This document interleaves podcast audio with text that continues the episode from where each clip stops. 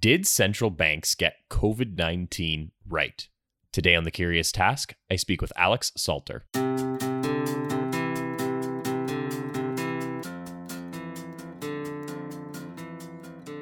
Welcome to The Curious Task from the Institute for Liberal Studies, where we explore economics, politics, philosophy, and other ideas from a classical liberal perspective. I'm Alex Aragona, your host, and today I'm speaking with Alex Salter. Alex is an associate professor of economics in the Rawls College of Business at Texas Tech University and the Comparative Economics Research Fellow with the Free Market Institute at Texas Tech. He's also an associate editor of the Journal of Private Enterprise and a Sound Money Project senior fellow at the American Institute for Economic Research. He has published articles in leading scholarly journals such as the Journal of Money, Credit and Banking, the Journal of Economic Dynamics and Control, the Journal of Macroeconomics, and the American Political Science Review. His opinion pieces have appeared in The Hill, The American Conservative, U S News and World Report, and other outlets. Alex, welcome to The Curious Task. Thank you, Alex. It's great to be here. It's great to have you on. So our question today is, did central banks get COVID nineteen right? And we will primarily be talking about the Federal Reserve, actually, which I think can also provide insight into central banking in general. But before we jump right into that, I think it's good to tour some overall concepts about monetary policy and, and central banking, both because we haven't actually had a hardcore monetary policy episode on this podcast yet. So I think it's actually quite exciting to get into that. But I also I think it would be good to introduce those who may be unfamiliar or not as familiar with the concepts as you are to some of the ins and outs of monetary policy before we get into like COVID nineteen and the response and so on and so forth. So let's start with something that might seem obviously just very basic to you, but I want to start from the tip of the iceberg and go right down.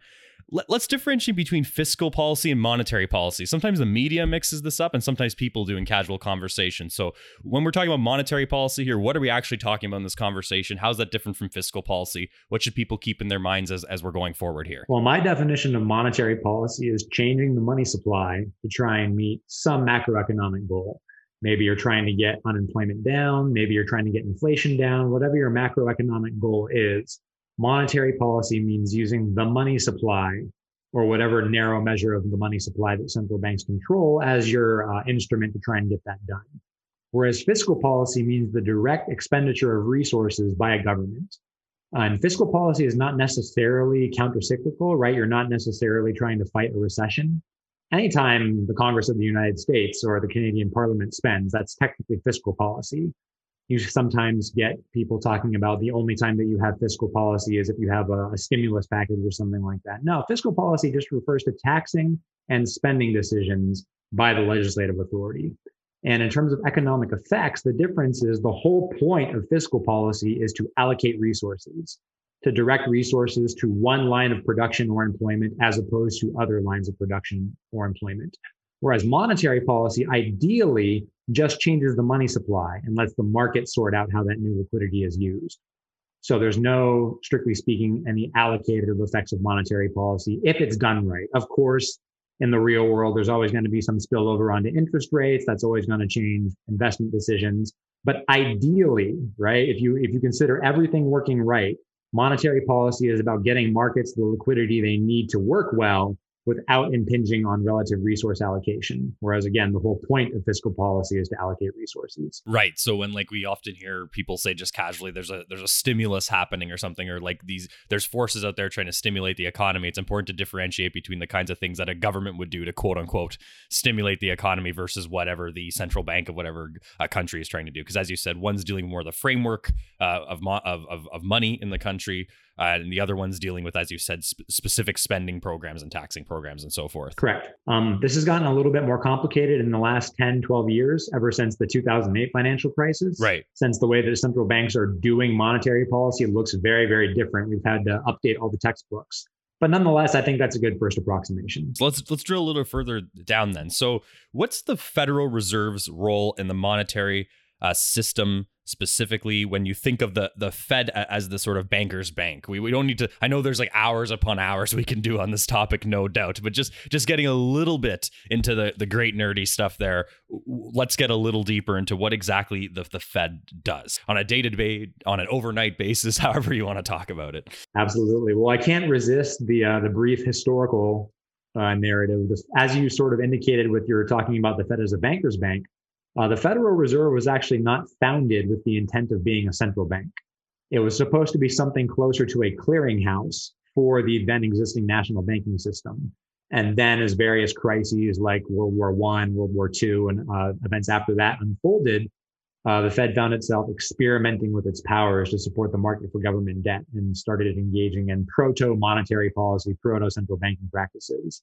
And, you know, these things just sort of happen politically. You get founded to do one thing, and then a generation later, you're doing something completely different. So we have a central bank, even though technically there was never any legislative decision to have a central bank. What the Fed does now, it actually wears a couple of hats. Uh, the main one that people know it for is the famous dual mandate. In nineteen seventy-seven, Congress instructed the Fed to pursue full employment and price stability. So that's sort of the Fed's mandate to fight recessions, to keep what economists call aggregate demand more or less stable. And usually it's used changes in the money supply to try and do that. So if it looks like a, re- a recession is looming, the Fed will increase the money supply by purchasing assets. Uh, if it looks like inflation is running a little bit too high, the Federal Reserve will decrease the money supply by selling assets. That's sort of its short-run stability role. Now, the Federal Reserve also has a number of other roles, especially since the two thousand eight financial crisis. The Dodd-Frank financial reforms, the big post-financial crisis legislation passed in the United States, also gave the Fed a significant regulatory role. And so if you've ever heard the phrase macroprudential policy, that's just a fancy economist way of saying we want an entity or several government entities to be responsible for managing systemic risk, risk in the financial system as a whole. And so ever since the financial crisis of twelve plus years ago now, the Federal Reserve has also been engaging in that.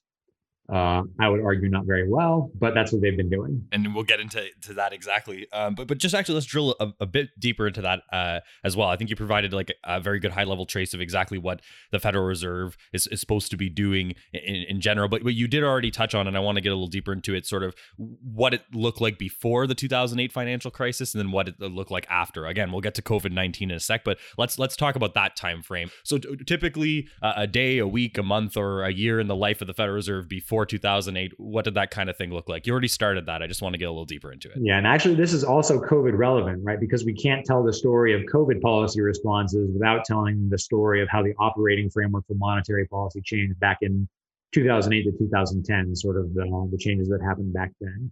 So once upon a time, monetary policy was about buying and selling assets. Like I said before, if the Federal Reserve wanted to expand the money supply, it would buy short-term government bonds. Uh, not directly from the government, from an approved list of dealers in the secondary market.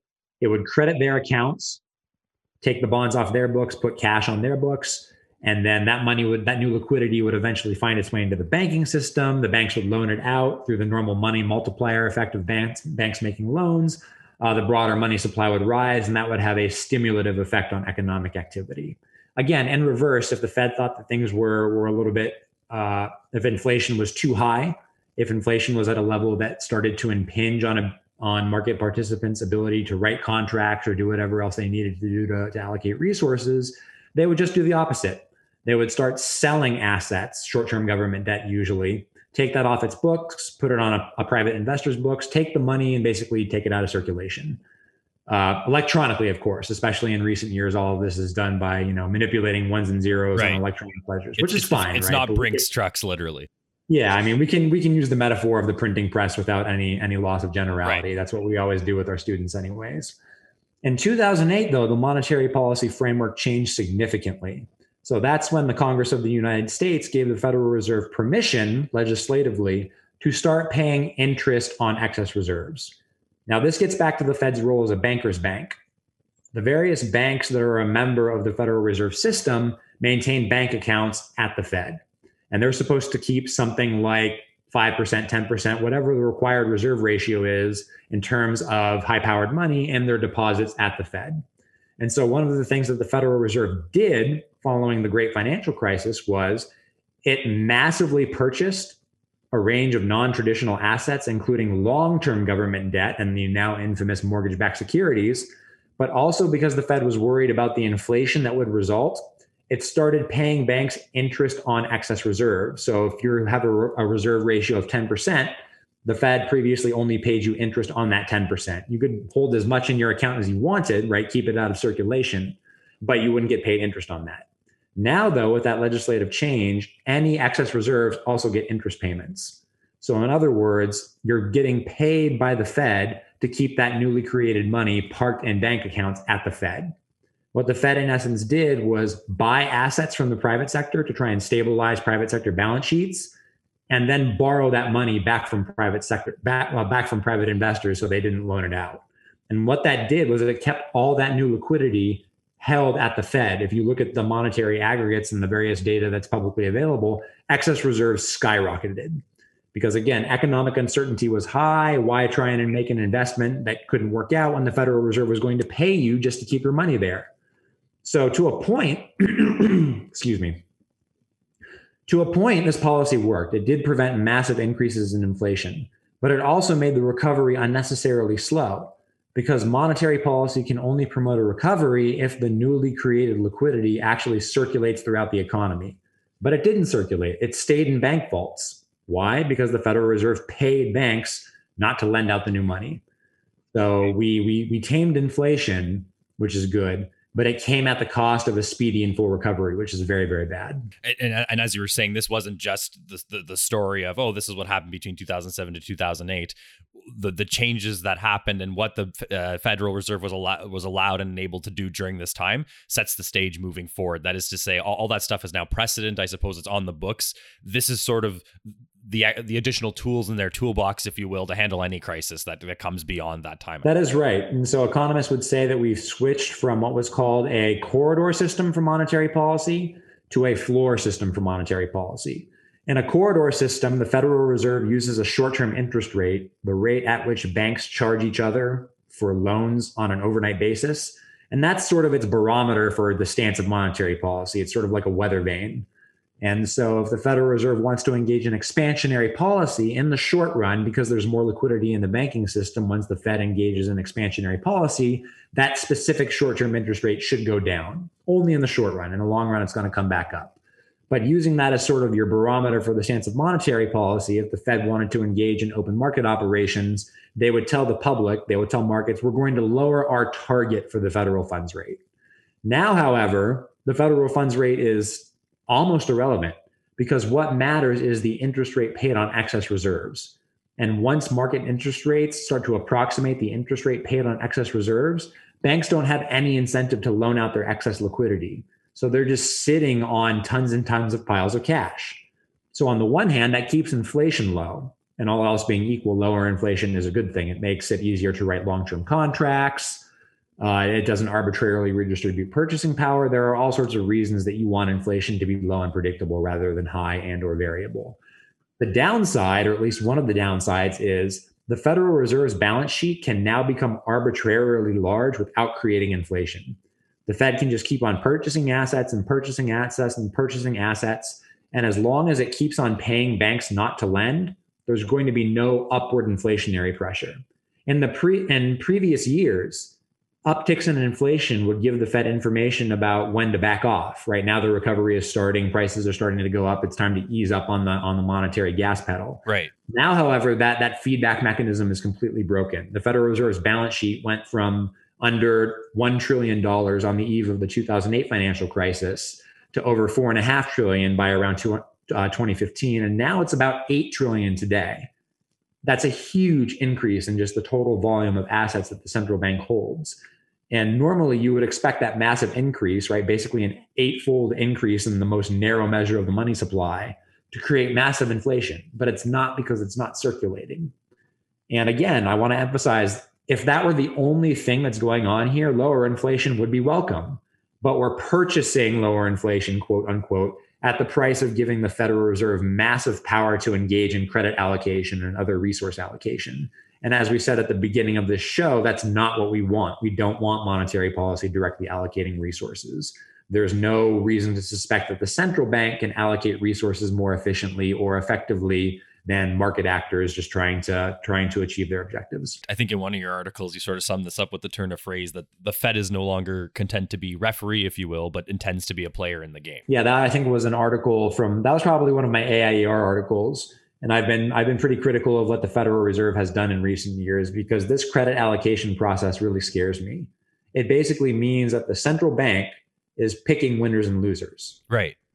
And that's not something that you want an entity with a monopoly on the creation of money to do. There's almost unlimited potential for the Fed to allocate credit to politically favored causes. And again, the Fed is a creature of Congress. Although Congress has often been lax in holding the Fed to account, technically the Fed has to do what Congress tells it. And so if the politicians who are on short-term election cycles and know that people don't like paying taxes, but do like receive uh, do like receiving public output, right? They do like government spending, they just don't like paying for it. If all of a sudden the Fed can allocate resources, then you might be tempted as a congressman or a senator to use the Fed's balance sheet as an instrument for advancing your political projects. Rather than financing it via taxation, you finance it via money printing. And that's sort of the that's sort of the nightmare scenario, right? When you're printing money to finance government projects, you've officially entered loony territory. Nothing good comes that way. Right. And I actually have a couple of questions for you about the the bigger discussion of independence of the Federal Reserve or any central bank, but I'm going to park that for now, because before we jump into a couple things like that and the, and the COVID nineteen discussion specifically, just a quick sort of di- digression, if you will, again, and I know each of these is like hours unto itself, but uh, for instance, like uh, Canada obviously has a central bank and a central bank system. Uh, in what ways are or is the Federal Reserve system similar to what other central banks around the world, specifically like Canada, let's say, do? And in what ways is, is it different? Again, disclaimer, hours in each direction we could go. But, you know, I, I'm just thinking, and I made a note to ask you because, you know, uh, let me let me give you an example. In the two thousand, two thousand seven, two thousand eight financial crisis, we, we had heard a lot, a lot of things in Canada, for instance, just the Canadian perspective that in the States, of course, the crisis was a problem. But if you get, went a couple layers deep, deeper, there were people talking about the Federal Reserve and its role, et cetera, the quantitative easing and, and all. There was sort of a discussion about whether or not that, that was good or bad. Nevertheless, one of the constant refrains in Canada was sort of like, yes, we have a central bank, but it's a lot more stable. The central bank and the banking system here is a lot better because of X, Y, Z, X, you know, A, B, C. All that to say, um, is, is that sort of, um, in your mind, uh, an overblown sort of claim, or are there are crucial differences that you see between the Federal Reserve and the Canadian banking system, for instance, or other ones that that should give someone looking at the Federal Reserve more pause and saying, hey, this is very different than what other countries are doing? There are several differences. I would actually say that most of the differences between the Canadian banking system and the U S banking system are historical rather than contemporary. Well, throughout its history, Canada did have a phenomenally stable banking system. Uh, for most of its history, it didn't have a central bank. The central bank was only created sometime in the early twentieth century. And uh, one statistic that I always like citing is that during the Great Depression, right, in the in the nineteen thirties, late nineteen twenties, early nineteen thirties, going on and off again throughout that decade, uh, the United States experienced something like eight thousand bank failures. Over that same time period, Canada experienced one bank failure. And that was because the bank got caught committing fraud. It had nothing to do with uh, instability due to the Depression or anything like that. Right. So even adjusting for the fact that the U S had many more banks per capita, right? This is just, it's a phenomenal comparison. The Canadian banking system was historically stable because it wasn't hampered by a couple of regulations that the United States always had and insisted on imposing on the banking system. Uh, in the U S, the banking system was kept inefficiently sensitive to shocks in the economic system because, one, we were very against branch banking. So you couldn't up, you couldn't open up a second branch to sort of uh, spread your risk across geogra- geographic location. And also we had pretty strict requirements that forced banks to hold a certain portion of their capital in the form of government debt. So if you wanted to be a bank, you basically had to buy X dollars worth of bonds for every amount of notes that you issued in the course of your business day, uh, post those bonds to the state comptroller, and then that was sort of the limit on what you could do to your note supply. Well, that obviously made the money supply in the United States notoriously unresponsive to the needs of commerce. And so, of course, there were regular booms and busts. Uh, you didn't have either of those regulations for the most part in Canada. And so for that reason, even as the U S banking system was shook by several panics in the nineteenth century, the Canadian system was doing more or less fine. Uh, the U S system and the Canadian system started to dovetail more in the era of central banking. Although the Canadian central bank has what you might call, what economists sometimes call a true corridor system, whereas the, the U S Federal Reserve operates on what's called a pseudo corridor system. The difference is the U S conduct, the U S central bank, the Fed conducts monetary policy where it used to primarily by buying and selling assets, whereas the Canadian central bank primarily conducts monetary policy by borrowing or loaning money at a pre-specified interest rate. And that sort of keeps interest rates on an even keel.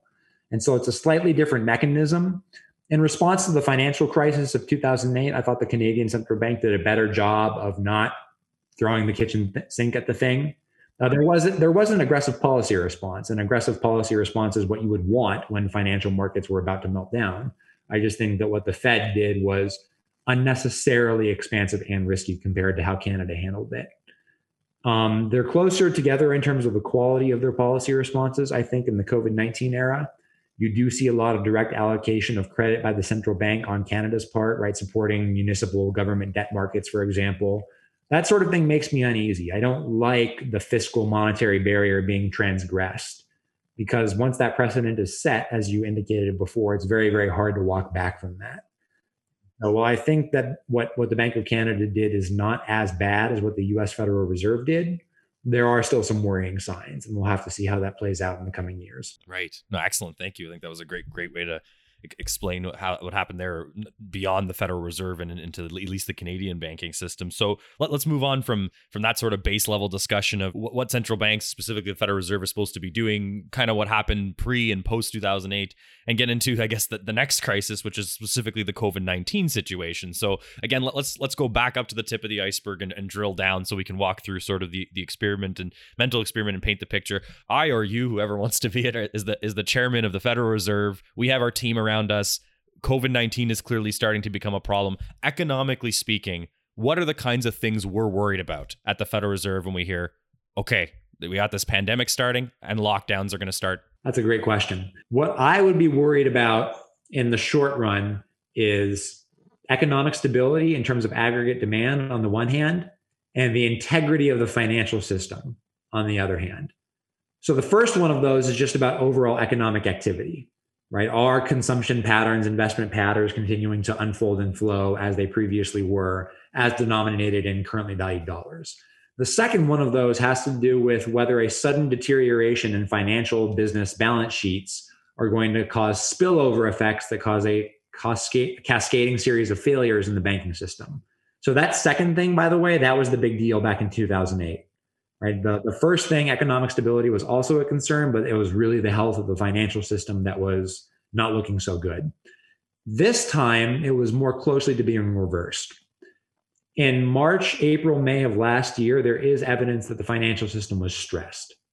There is no evidence that it was about to melt down in hmm. the same way that it was in two thousand eight. There are various risk indices, risk measures that the central bank keeps track of. You can take a look at the financial risk index, for example.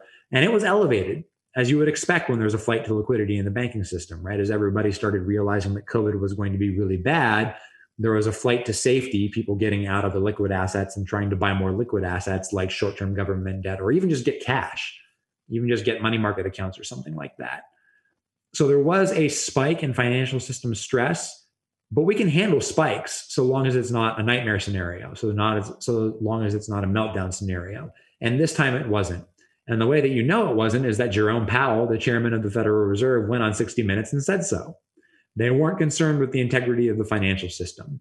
Despite that, they continue to engage in a bunch of policies that are only appropriate if you think the financial system was going to melt down. So all those new credit policies that the Federal Reserve started in the early days of the COVID nineteen crisis, loaning money directly to large corporations that have nothing to do with the financial sector, loaning money directly to state and local governments, none of that should have been done. And to be fair, at its highest peak, that was only a small fraction of the Fed's balance sheet. But again, it's about precedent. If we've done it once, it's probably going to be too tempting not to do it again. The Federal Reserve has no business underwriting credit markets for local government debt. There's no plausible link between the fiscal health of the state of Illinois and the overall financial system. There's no plausible link for large corporations that don't have anything to do with finance. Right? The Federal Reserve loaned money to Coca-Cola during the COVID nineteen crisis. I may have missed it when I was in graduate school, but I am un- unaware of any link between soda sales going down and the financial system collapsing. I'm pretty sure that's not a thing. So that just should not have happened. In terms of the more narrow monetary response, just outright purchase of conventional assets to keep the money supply on an even keel, I actually think the Federal Reserve did an okay job on that. In fact, I, if anything, I would have liked to have seen it go even more than it did on conventional monetary policy. what you saw in the earliest months of the COVID nineteen crisis was a big collapse in inflation expectations. The market basically anticipated sudden, suddenly lower price increases for the next several years, starting in March, April, May of last year. And that's actually a signal that the market thinks that total spending on final goods and services is going to collapse unexpectedly, or at least in an unanticipated fashion. Stabilizing total expenditures is pretty much what the Federal Reserve is supposed to do, right? That's what you want the money supply authority to be doing. Now, those expectations came back up pretty quickly once the money supply started picking up. So I don't think the Federal Reserve did a bad job with its orthodox monetary policy. I think its overall crisis response was bad, because it focused too much on financial finagling and not enough on small o orthodox monetary policy, right? Just the playbook. And I think that that would have been enough to stabilize markets without getting into any of this credit allocation stuff that the Federal Reserve, frankly, has no business doing. And that is actually an excellent place to take our break. So we're going to do so right now. Everyone, you're listening to The Curious Task. I'm speaking with Alex Salter.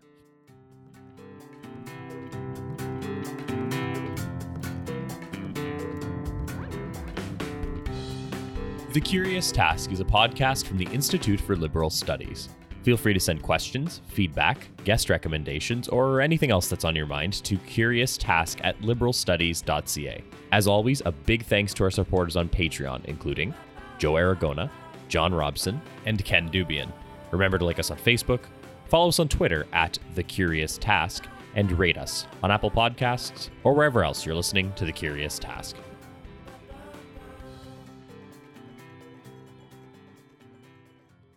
Welcome back, everyone. You're listening to The Curious Task. I'm speaking with Alex Salter today. So, Alex, right before the break, we were just sort of rounding off the uh, the point of discussion. We were talking about what, what the Fed did that was good, if you will, and what, what it did that was qu- questionable or even troublesome uh, for for the COVID nineteen crisis. And and, th- and that's what I got out of your articles on the topic too, right? You said that it was, you know, they were effective at stabilizing markets and money in the short run, but some of the things that they did will have dangerous costs in the long run. So just to completely round off what we were talking about before the break, when you're talking about the, these dangerous costs or these these precedents that are being set, it really comes down to those things that you were saying that they hadn't done before, where they go beyond thinking about the money supply and stability of markets in certain ways and get into, as you said, doing things like giving loans to Coca-Cola. These are the kind of precedents that you're worried about are the most dangerous, correct? Absolutely. And the reason I'm really worried about them is when you look at them, remember that definition of fiscal versus monetary policy that we talked about at the beginning of the podcast?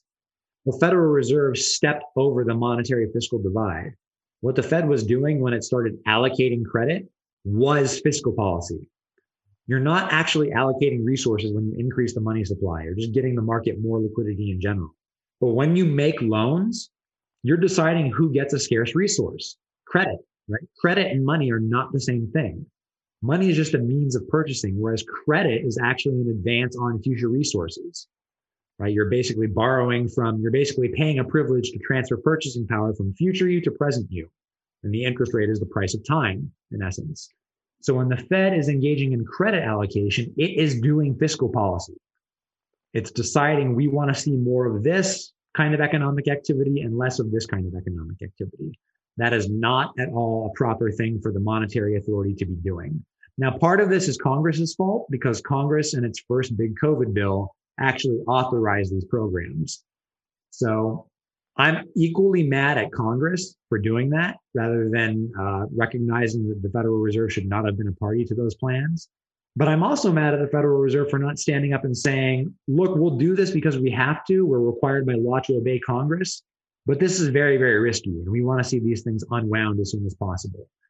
And the reason that I'm mad is because previous Fed chairs did stand up and say, when Congress was considering irresponsible policy, look, no, we don't think this is a good idea and you shouldn't do it. I often am critical of Ben Bernanke's uh, tenure as Fed chairman. I'm often critical of Janet Yellen's tenure as Fed chairwoman. Yet I'll give credit where credit is due. When Congress was considering bailing out General Motors and the financial crisis, and they were thinking of drawing on the Fed to help them do that, Bernanke testified before Congress. He said, this is really not a good idea. If the people's representatives in Congress assembled want to do a bailout, that's their right, that's their prerogative. But the monetary policy authority just has no business doing that. We're not going to help with that. As recently as twenty fifteen, when the government was thinking of bailing out Puerto Rico because there were problems in the Puerto Rican short-term debt market, for a while. And again, Congress was asking Chair, then Chairwoman Yellen, is this something that you think the Federal Reserve should help with? She said, no, I don't. The Federal Reserve has never gotten involved in bailing out local political entities. We've never used our monetary policy, uh, powers to engage in that sort of fiscal decision. If you, the Congress, want to do that, fine. But we're not going to do that. That's not our job. We have no competence in that. That's just transgressing a boundary that we shouldn't transgress. And again, fair play to both of them, because that's exactly what they should have said.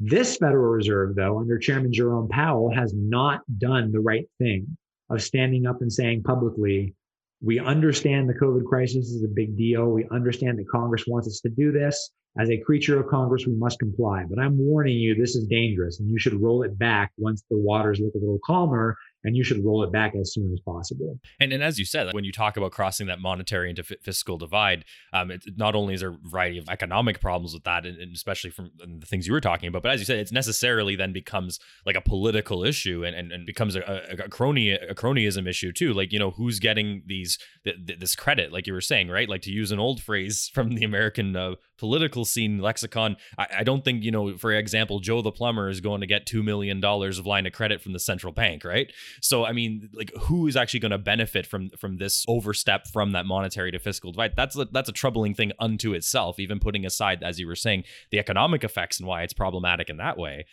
Like, I mean, you have problems all around with this kind of thing, not to mention the political and, and, and cronyist effects of this. Yes, absolutely. So one of the things that's not often well known, at least in the United States, maybe economists outside of the United States know this better, but the Federal Reserve actually ranks very low on central bank independence. It's one of the least politically independent central banks in the world. And Congress often calls Federal Reserve officials to task and berates them for not doing what Congress wants them to do. And again, that's fine in a sense, right? The Federal Reserve, their statutory authority comes from Congress. The Federal Reserve is a creature of Congress. It has to do what Congress says. There's no other way for it to work otherwise. But that necessarily comes with, as you just pointed out, some very, very risky political circumstances.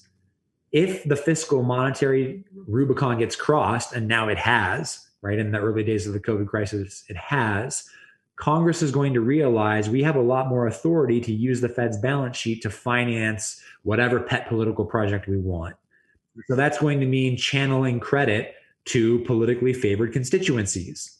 Right? Like you just said, it's not going to be ordinary American households and businesses that come to receive the benefits from this. It's going to be large, politically connected financial institutions. It's going to be metropolitan government organizations that are that are uh, very powerful constituencies for a specific person uh, or representative in Congress. It's going to result in the politicization of monetary policy in the financial system. And that's not going to be good for short-run economic stability, and it's going to be positively nightmarish for long-run growth. You cannot have economic growth without an effective capital allocation sector. You need financial firms to channel scarce capital to where they're going to do the most good in terms of producing the most resources both now and the future. If that allocation process gets trumped, right, if politics comes to trump economics in terms of deciding who gets scarce investment capital, of course, we're going to have a growth slowdown. There's no other way for it to happen. Not to mention under, undermining basic market principles, which, which some people say they adhere to, but clearly not in practice. That's the tragedy, right? Everybody, everybody says that they're a fan of. Everyone says that they're a fan of the market until the recession happens, or until their their business is being innovated out of existence, or whatever the case may be. Right? We could do an entire podcast just on that. Yeah, absolutely. Um, and and as you're saying too about this, like th- this risk of mass irresponsibility, basically, when that monetary fiscal divide is a is crossed. And the funny thing is, is it's not funny, it's sad, but it's not as if uh, Congress has been responsible with the the funds they do have access to, even back before the, the new millennium hit. So now with the, all these other tools in the Federal Reserve's toolbox, plus the fact, as you said, that that fiscal monetary divide is being crossed and more and more precedents are being established every five years or so. I mean, you're just creating more irresponsibility, to use that term, right? Like, this is the, the big risk. It's sort of a monetary, political risk all, all thrown into this nice blender for people to potentially abuse. That's pretty much what's happening, yes. And some economists even think that the Federal Reserve is now de facto financing Uncle Sam's government budget deficits. Right? Basically, every time the United States government issues a new round of Treasury securities, the Federal Reserve ends up buying a large share of them on the secondary market. So the central bank never, never loans money directly to Uncle Sam. But technically, it doesn't need to, right? If you're creating a demand for Treasury securities on the secondary market by purchasing them from investors, then that necessarily means that investors are going to be more willing to purchase Treasury securities because they know that they have a buyer waiting in the wings to purchase those Treasury securities. So that's the argument. Um, I'm not sure whether I personally buy it. I'm not sure we've actually gotten to the point yet where the central bank is, in any meaningful sense, financing deficits, but it's certainly closer now than it's ever been. And I would worry that I would worry that because the usual feedback signal of inflation is currently not in play, that we can actually get indirect central bank financing of perpetual deficits and def, uh, deficits and debt by uh, the fiscal authority. I don't think we're there yet, but we're trending we're trending in that direction, and hopefully we can walk that one back because that would be really scary. In one in one of your articles, uh, you, you you said something along the lines of that the, the fear, essentially. I'm paraphrasing you, but nevertheless, I, th- I think the essence is still the same. Where you said that ultimately that the fear of a financial crisis can just be just as powerful as an actual crisis in terms of moving the the political meters in the Federal Reserve's hand. Uh, and, and and I think that that tying it back to the point we were just exploring together, that again, when you have that monetary and fiscal and political and monetary, um, I guess, as I said, you throw all that stuff in a blender, and then that the Rubicon has been crossed, as you said. Th- this this this fear factor, rather than, let's call it, like stable or sound banking, is is the is the incentive more than anything, right? Because with the political incentives comes, as as you said in your article, like the, this sort of fear factor. Whereas uh, what politicians would fear perhaps is a lot different than what a central bank should be fearing or worried about, or actually looking at proper indicators on their dashboard. So I I, I think uh, if everything, you know, I've learned from you today and your articles on this topic Uh, is, is coming together in my head correctly, it's it's basically leading me to believe that we'll probably see more fear as time goes on. The more tools that they add to their toolbox will, will, as you said, especially in the United States with the Federal Reserve, we'll be hearing a lot more about, about these sort of political issues and that fear factor in terms of driving what the Federal Reserve is doing rather than all the other stuff that should be driving it. That's well said, Alex. I agree. I think the problem is, put yourself in the position of a central banker, or put yourself in the position of an important politician on Uh, the Senate Banking Committee, for example. Markets are turbulent. There's a chance that there could be something like financial panic, right? Things are stirring. Does any central banker want to be remembered as the guy that let the second Great Depression happen? Does any politician want to be remembered as the person who didn't vote to spend enough money to stop a second Great Depression? Nobody wants to go down in the history books that way. But it's very hard to go down in the history books as someone irresponsible because they excessively responded to a threat that actually wasn't that big. So there's a massive asymmetry in the kinds of policy responses that you would expect based on the incentives of central bankers and politicians. Pretty much always now they're going to throw the kitchen sink at the problem whenever it looks like they're a problem. We've gotten into that habit. We're sort of in a vicious circle associated with it, and I'm not sure how we get out of it. And the really scary thing is those are exactly the sorts of activities that sow the seeds of future crises. For one part, they create really bad incentives for the private sector, right? If you're a big investment bank and you know that you can load up on risk because there's an association between risk and return, right? It's a coin flip, right? It lands heads, your risks pan out well, and you make extraordinary profits. If it lands tails, your risks blow up in your face. But that's okay. You're not going to go under because you have the central bank waiting to bail you out. Of course, you would take an excessive amount of risk, right? You're going to Vegas with somebody else's credit card. Absolutely, yeah. Why wouldn't you take that bargain? I would take that bargain if it were offered to me, right? We can talk about how, oh, that's unvirtuous or how that's not appropriate for private sector firms to do. I agree it's not appropriate, but they exist to make money. And at the central bank, which is supposed to be setting the rules of the game along with the politicians to make sure that the profit motive gets channeled into socially beneficial directions, if that gets changed such that nobody's ever allowed to lose money without getting a bailout, why would we ever expect the private sector to behave responsibly? The rules of the game promote irresponsibility, right? That which is subsidized is promoted. And Uncle Sam has been for forty years now subsidizing excessive risk. So of course we get excessive risk. There's no shock. There's no surprise. Yeah. And as you were saying, like to, to expand the metaphor with the credit card, right? Like if, if if some of these risky things are happening with, let's say, credit that's already from the the central bank, uh, to, to, like I said, to expand that metaphor, you're kind of taking someone else's credit card, going to Vegas, and if you can't pay it off or you get near the limit, you just call your rich uncle to pay it off anyway. So what are we doing here? It's tough. It's tough. There's a reason that these problems are so difficult to get control of once the cat's out of the bag.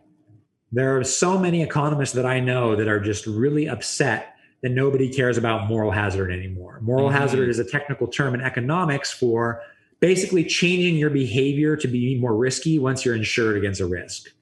And imagine that I take out a life insurance policy on myself, and then the very next day I decide, hey, you know what I've always wanted to try? Skydiving.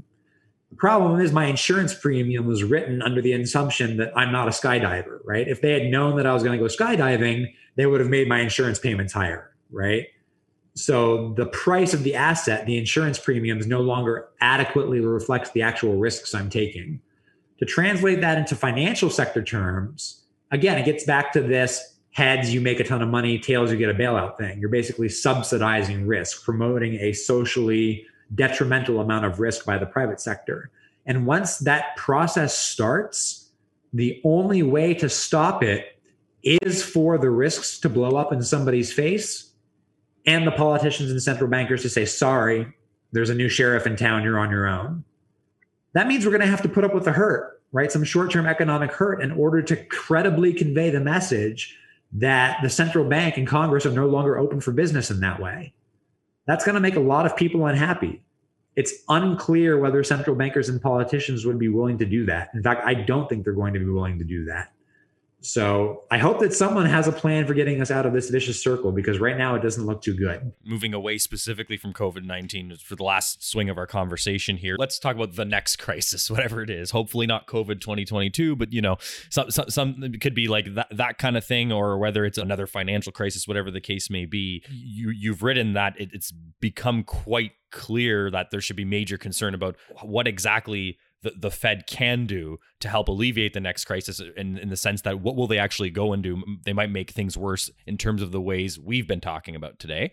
I want to connect this to something else I've read once. It was a couple years ago in in The Economist, where basically they had this this metaphor going that basically said, if you consider all the tools that they keep adding to central banks and, and they keep engaging in, as sort of like bullet, you know, holes and sort of like the revolver, that if every time you get to a crisis, they're just firing all of them, At what, at, at what point does, number one, do they start expanding the amount of bullets you have in the clip, if you will? That was one thing they pointed out with their metaphor. And the second thing they had is, if every time a crisis comes, as you said, the kitchen sink, all the bullets are fired each time. At, at what do you see the future of sort of monetary policy being uh, in terms of like the next crisis? I mean, like, how much lower can we go on interest rates? How much more money can be lent? Uh, I don't I don't want to go too broad, because I know th- there's very technical stuff Uh, underneath all this, but I guess that, that's what I'm trying to get at. Like, help me through that. Like, w- w- what's next? I mean, Alex, that's the million dollar question, or maybe it should be the trillion dollar question, given, you know, the amount of money that we're spending and printing these days. Um, I'm not too worried about interest rates. I think interest rates are low right now, primarily for underlying real structural economic reasons. Uh, basically, the supply of interest rates are determined in a global market, right? No central bank, however powerful they are, even the Federal Reserve, has enough power to completely control interest rates for any extended length of time, right? You can get a divergence between the market rate and what the natural rate of interest is for a short period of time if you're the central bank and you engage in some short-term unexpected policy. But usually that gets corrected pretty quick. I would be surprised if that effect lasted for more than a year or two. But you have people saying things like central banks have been suppressing interest rates for more than a decade now. I just I just don't think that's that's feasible. I don't see the argument. I think that interest rates are low right now, primarily because the supply of capital is high and the demand for capital is still relatively low. Although there are signs that's starting to change. And that might actually be a good segue into what I see as the next crisis.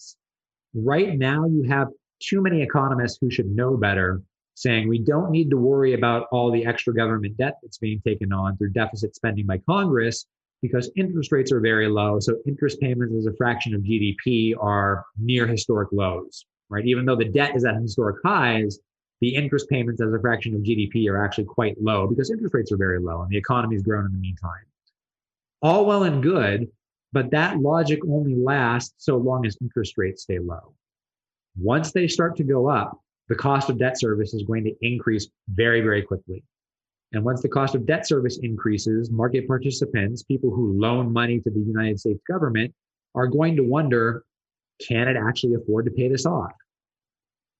That's when we have a problem, right? Because that's when government debt by Uncle Sam, which is typically regarded as the safest of safe assets, right? It's the foundation of so many portfolios all around the world.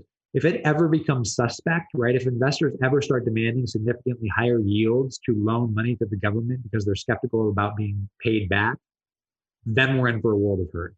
Now, to be fair, free market economists like me have predicted over the last decade or so, you know, five out of the last zero sovereign debt crises on the part of the United States. We're always saying, you got to worry about the debt and deficit. You got to worry about the debt and deficit. So far, there hasn't been an economic catastrophe.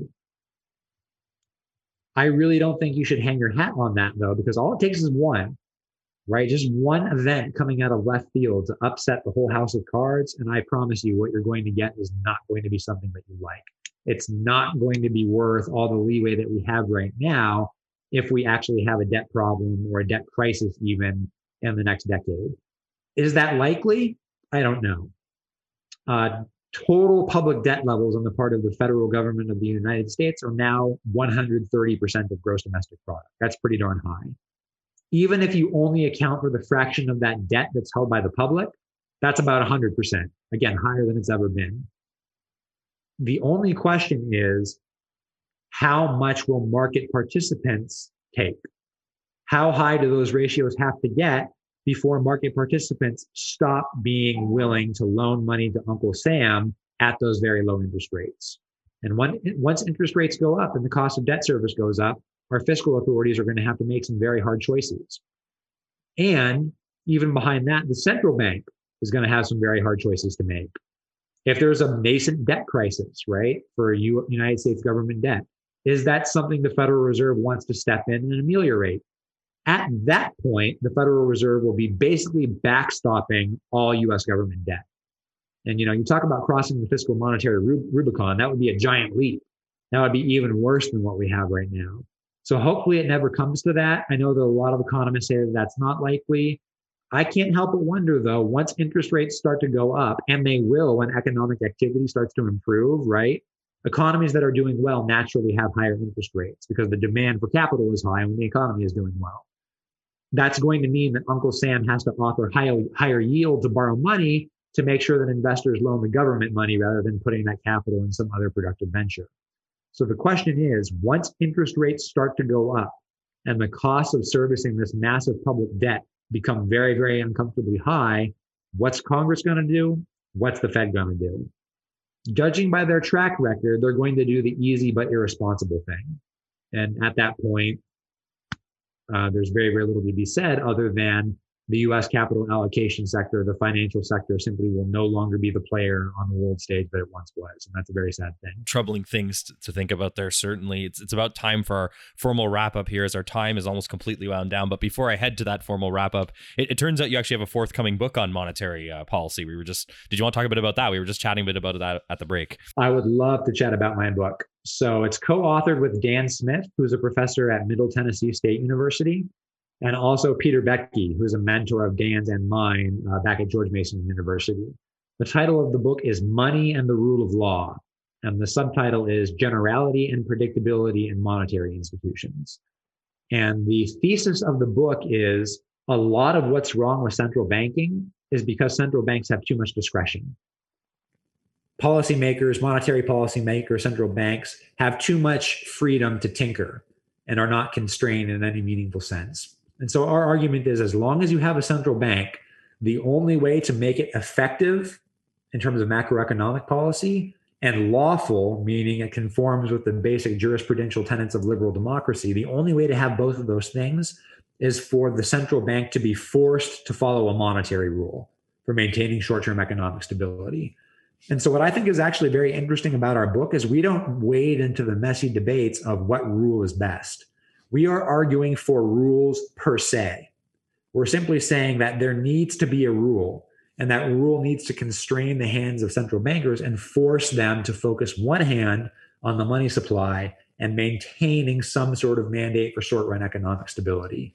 That's going to do a lot of good to stemming a lot of this irresponsible behavior that we saw in the two thousand eight financial crisis, and that got even worse in the COVID crisis. So if you've got a central bank, the only responsible thing to do is for it to follow a rule, force the central bank to follow a rule that the central bank does not itself get to choose. It cannot be a judge in its own cause. And the entirety of the book is spent defending that uh, proposition, which in macroeconomic circles is actually pretty, pretty controversial. So that's why it requires an entire book-length defense. Looks like we'll have to have you back when the book's out then. I would love to come back and talk about the book when it's out. In the meantime, I encourage everyone to go check it out. Uh, we also got Cambridge University Press to offer a lower price paperback edition. So you don't have to pay the university library hardback price. Perfect. That's what I like to hear. So it's about time for our formal wrap up here. So let's just jump into it. Let me just say, Alex, we, we've talked about a lot. Let's try and bring the conversation full circle and put a finer point on everything we've explored today. So let me ask you, what do you ultimately hope are the main takeaways for someone listening to here on whether central banks, specifically the Federal Reserve, got COVID nineteen right? If there was one or two or just a few things that you wanted somebody to pull out of this conversation, if anything, what would that be? It would be about the Rubicon that we've already talked about. Central banks around the world, especially the Federal Reserve, have stopped doing monetary policy and are now doing de facto fiscal policy.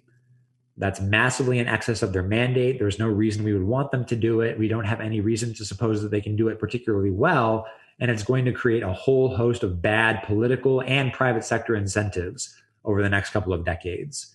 So I think that we have a pretty short window here to rein that in and make sure that that sort of thing doesn't happen again. And we need to, if we want to stop those bad effects to follow. We cannot have central banks who are supposed to be doing monetary policy doing fiscal policy. Fiscal policy is properly the prerogative of the people's representatives assembled in some legislative body, not unelected bureaucrats. Alex Salter, thank you very much for joining me on The Curious Task today. Thanks, Alex. It's been fun.